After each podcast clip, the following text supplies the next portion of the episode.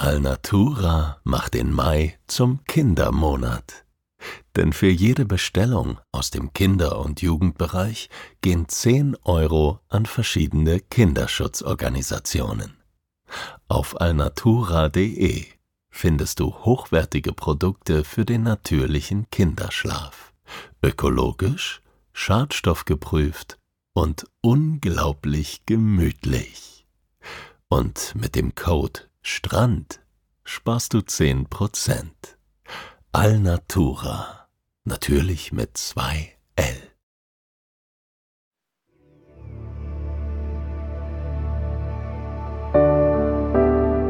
Schlaf gut. Träum was Schönes.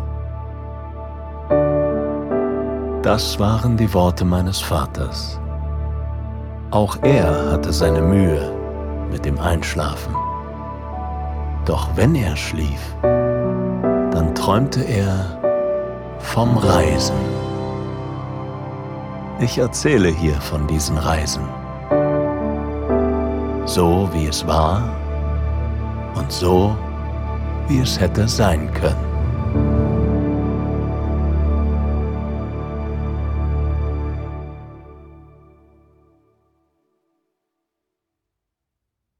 Zum letzten Mal auf dieser Reise packe ich meinen riesigen Rucksack aus.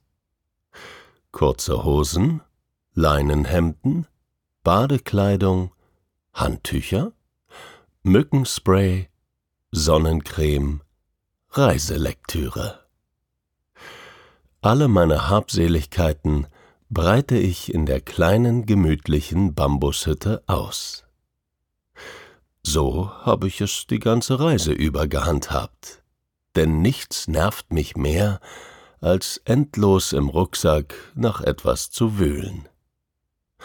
Und wenn das Auspacken getan ist, fühle ich mich meistens schon ganz zu Hause. Dieser Trick wäre in der heutigen Unterkunft jedoch gar nicht nötig gewesen. Die malerische Strandhütte hat es mir sofort angetan. Luftig und licht erhebt sie sich auf Holzstelzen aus dem felsigen Untergrund. Es ist eine einmalige Lage, typisch für die Halongbucht im Norden Vietnams. Hinter der Hütte ragen die üppig bewachsenen, steilen Kalksteinberge in den Himmel, während sich vor der Terrasse der puderweiße Sandstrand und das türkisfarbene Meer ausbreiten. Ich sitze auf der Holzterrasse in einem knarzenden Korbstuhl und genieße den letzten Abend meiner Reise. Vier Wochen Vietnam. Nur mein Rucksack und ich. Eine leichte Brise trägt mir den feuchtwarmen, tropischen Geruch von Sand, Meer und Felsen entgegen. Sanft rascheln die getrockneten Palmwedel, mit denen das Dach gedeckt ist. Ich stütze meine nackten Füße auf das glatte Bambusgeländer und lehne mich entspannt zurück. So lässt sich das Leben aushalten. Das tiefgrüne Wasser vor mir brandet sacht an den Strand. Spitze Karstfelsen erheben sich wie große steinerne Wächter aus dem Meer. Das schroffe graue Gestein spiegelt sich in der glatten, smaragdgrünen See. Unzählige solcher Riesen sind in der Bucht verteilt, in den unterschiedlichsten Größen und Formen. Manche dieser Inseln sind so steil, dass nur die tiefgrüne Vegetation auf ihnen Fuß fassen kann. Der Sage nach wurde diese unwirkliche Landschaft von einem wilden Drachen geformt, der mit seinem Schwanz tiefe Furchen in die Erde zog. Als er dann im Meer untertauchte, überschwemmte die Flutwelle die Berge. Daher stammt auch der Name der Bucht. Halong bedeutet Bucht des untertauchenden Drachen. Auch wenn es nur eine Legende ist, übt die Geschichte doch einen märchenhaften Zauber auf mich aus. Es ist nicht schwer, in den Karstfelsen Gestalten auszumachen. In einer Felsformation erkenne ich einen Hund, der einen kleinen Hasen jagt, in einer anderen einen grimmigen alten Bären. Ich könnte ewig hier sitzen und im orangeroten Licht des Sonnenuntergangs den stillen Zauber dieses Ortes auf mich wirken lassen.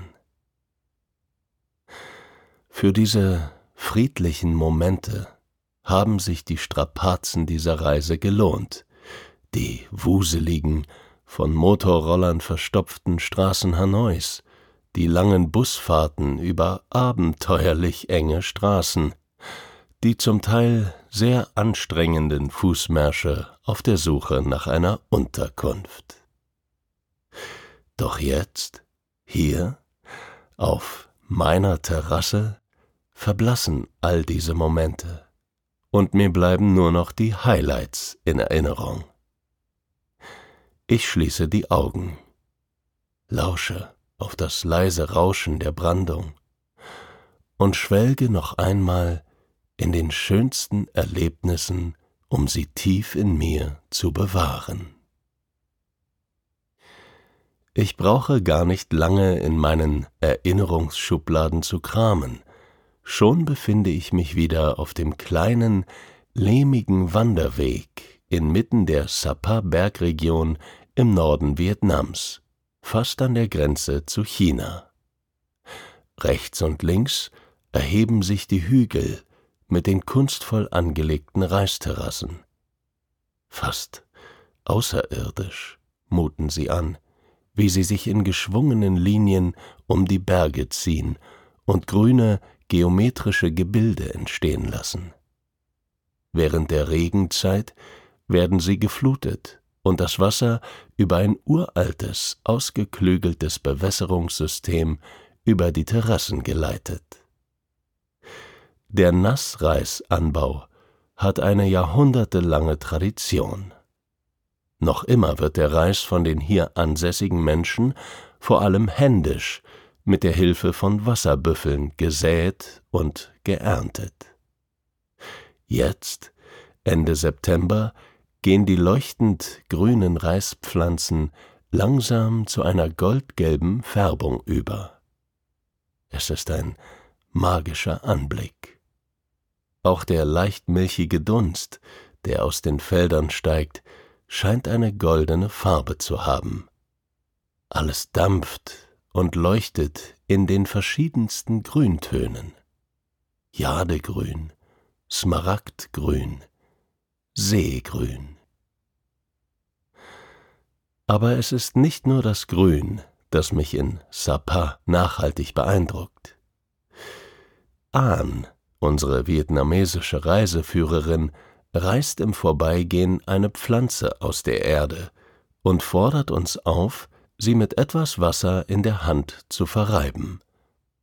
Schon bald nehmen unsere Finger eine schöne bläuliche Färbung an. Es ist eine Indigo-Pflanze. Fasziniert betrachte ich meine Finger.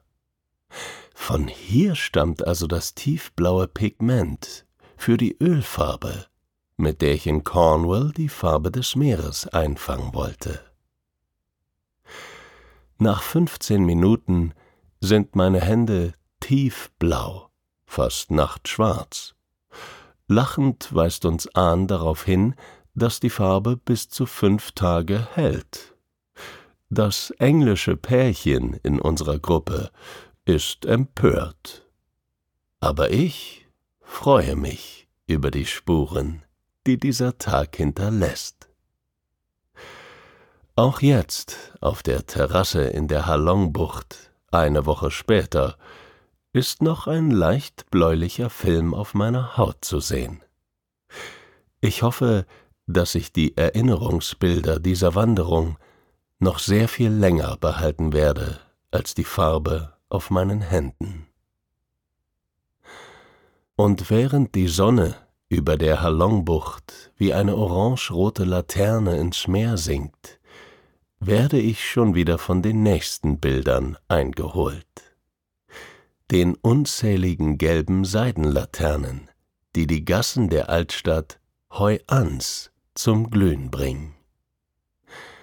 Die kleine Hafenstadt in Zentralvietnam ist eine der wenigen Städte, die während des Vietnamkriegs verschont geblieben sind. Prächtige Häuser aus der französischen Kolonialzeit stehen neben alten chinesischen Handelshäusern und Überbleibseln japanischer Baukunst, wie das Wahrzeichen der Stadt. Eine alte, überdachte, reich verzierte, hölzerne Brücke, die sich in einem eleganten Bogen über einen Kanal spannt. Doch all die Schönheit hat ihren Preis. Die Stadt ist vollkommen überlaufen von Touristen. Wie die Ameisen schieben sie sich durch die Gassen der Altstadt, vorbei an unzähligen Läden, Bars und Cafés. Doch auf wundersame Weise tun die Menschenmassen dem Zauber des Städtchens keinen Abbruch. Hier herrscht trotz allem eine gemütliche, entspannte Stimmung, wie man sie in den übrigen Städten Vietnams eher vergeblich sucht. Und ich entwickle meine eigenen Routinen, um den größten Touristenansammlungen zu entgehen. In den fünf Tagen, die ich in Hoi An verbringe, stehe ich früh morgens auf und fahre mit dem Fahrrad von meiner Unterkunft in die Innenstadt, vorbei an im Morgenlicht schimmernden Reisfeldern und an Stränden mit majestätischen Kokospalmen. In der Altstadt selbst sind die typischen knatternden Motorroller Vietnams zu bestimmten Zeiten verboten, deswegen herrscht hier eine geradezu beschauliche Atmosphäre. Zu diesen frühen Morgenstunden sind noch nicht so viele Touristen unterwegs, und ich schlendere gemütlich durch die engen Gassen, verliere mich in den vielen wunderschönen Details dieser Straßen. Ein Kübel mit einem anmutig verwachsenen Bonsaibaum, der auf einem hölzernen Geländer vor einer zitronengelben Fassade steht. Im Hintergrund eine moosgrüne Holztür und ein über und über mit purpurnen Blüten behangener Frangipani-Baum.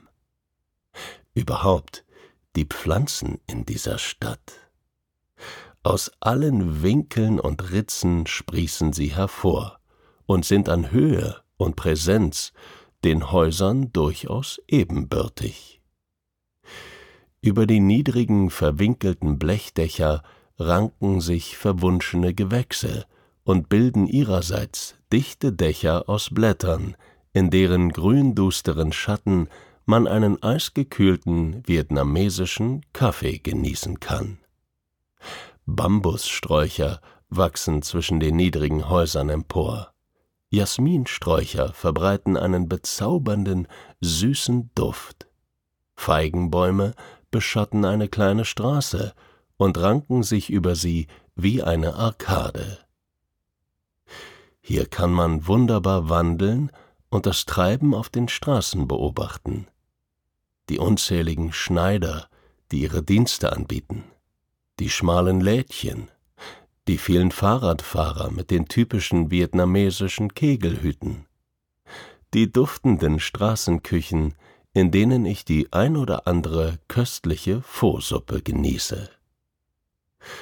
Es ist eine bunte Stadt die hellgelb oder blau getünchten Fassaden der Häuser, die bunt bemalten Holzschilder vor den Cafés, die unzähligen Blüten. Doch die Farbigkeit erwacht erst in der Nacht so richtig zum Leben. Wenn der Widerschein der blauen, gelben und roten Seidenlaternen die Fassaden und die Blätter der Bäume zum Leuchten bringt wenn die Touristen unzählige Kerzenpapierschiffchen auf den verzweigten Kanälen der Stadt schwimmen lassen und das Wasser sich in ein Lichtermeer verwandelt. Auch ich kann nicht widerstehen und schicke ein solches Schiffchen mit einem guten Wunsch auf die Reise. Schmunzelnd denke ich auf der Terrasse an diesen Moment zurück. Auch über die Halongbucht senkt sich langsam das Zwielicht der Dämmerung herab. Es erreicht zuerst die Dschungelwälder in den Bergen hinter mir. Das Meer, das völlig ruhig daliegt, reflektiert noch eine Weile den hellrosa Streif am Abendhimmel. Und noch bin ich nicht fertig mit meiner Reise in Gedanken. Immer neue Bilder drängen sich mir auf, und anstatt unter der weiten Kuppel des Abendhimmels befinde ich mich plötzlich wieder unter einer Kuppel der ganz anderen Art. Tief im Dschungel Zentralvietnams, fast an der Grenze zu Laos, liegen einige der beeindruckendsten Höhlen der Welt. Um zu ihnen zu gelangen, muss man einen langen Marsch durch das Dickicht des Urwalds wagen. Begleitet vom Geschrei tropischer Vögel wandert man durch das dampfige, feuchtwarme Grün, über rauschende Bäche und durch dicht bewachsenes Unterholz. Und wenn man Glück hat, macht man die Begegnung mit einem Riesenmuntjak, eine Hirschart, die nur in diesen Wäldern des Phong Nakebang Nationalparks lebt. Immer wieder werden hier neue, spektakuläre Tierarten entdeckt. Das ist nicht verwunderlich. Die unergründlichen, lianenbewachsenen Wälder scheinen vor Geheimnissen nur so zu strotzen, die sie allerdings nicht so leicht preisgeben. Auch die Hang Son Dong Höhle, die bis jetzt größte Höhle der Welt, wurde trotz ihrer gigantischen Ausmaße erst vor 20 Jahren entdeckt. Denn der Eingang ist so schmal und eng, dass man sich an der rutschigen Felswand abseilen muss, um hineinzugelangen. Es gibt nur ein sehr begrenztes Kontingent an Tickets, um die Höhle zu besichtigen. Ich weiß auch nicht genau, wie es mir gelungen ist, eins zu ergattern. Manchmal habe ich wahrscheinlich einfach mehr Glück als Verstand. Doch als es dann an den Einstieg geht, bezweifle ich dieses Glück ein wenig. Aber ich hole tief Luft, und lasse mich gemeinsam mit meinem Rucksack ab in die Tiefe. Und nachdem das geschafft ist, bietet sich mir ein atemberaubender Anblick. Diesen riesigen Raum eine Halle zu nennen, wäre noch untertrieben. Es ist, als beträte ich eine fremde Stadt. Durch einen jahrtausendealten Gerölleinsturz dringt Sonnenlicht ins Höhleninnere und taucht diese Unterwelt in ein schummriges Zwielicht. Pflanzen wachsen auf den blau-schwarz schimmernden, schroffen Steinen. Diffuser, weicher Dunst hängt in nebelblauen Schwaden über den Farnen und den von Moosen überzogenen Geröllbrocken. Die Höhle bildet ein eigenes Ökosystem, inklusive Fluss und eigenen Wolken. Drei Tage dauert die Erkundung, auf der uns Höhlenexperten und Träger begleiten. Mit der konstanten Feuchtigkeit und teils anstrengenden Kletterpartien hält die Tour einige Strapazen bereit, für die wir aber reich entschädigt werden. Wir erleben Momente magischer Schönheit. Unsere starken Stirnlampen erzeugen einen edelsteingrünen Widerschein auf den unterirdischen Seen. Tropfsteine wachsen in den verschiedensten Formen wie merkwürdige Gewächse von den kuppelartigen Wänden. Stalagmiten bilden teils 80 Meter hohe, bizarr verwachsene Gestalten, die sich wie Trolle aus dem Boden erheben und im gelblichen Widerschein unserer Lampen in den Pfützen gespiegelt werden.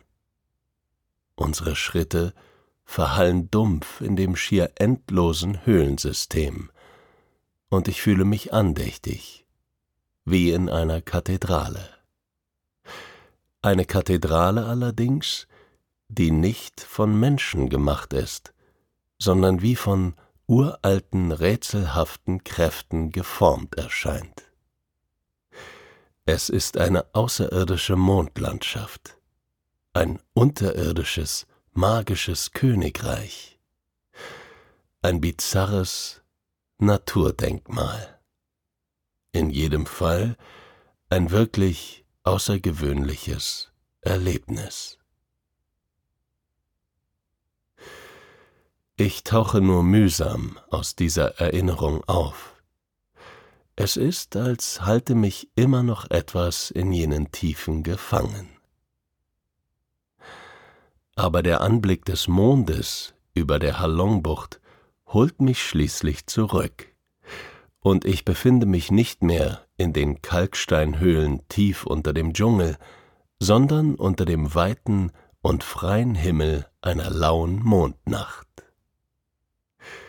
Groß und hell schwebt das Himmelsgestirn über den dunklen Felsen und dem fahlblauen Wasser. Silbern glitzert die Mondstraße auf dem Meer. Hinter mir tönen die Geräusche des Urwalds, das Kreischen eines Nachtvogels, das sanfte Rauschen der Bäume. Ich merke, wie mir die Augenlider schwer werden und wie sich eine große Müdigkeit in meinen Gliedern ausbreitet. Also erhebe ich mich und ziehe mich in das Innere der Hütte zurück.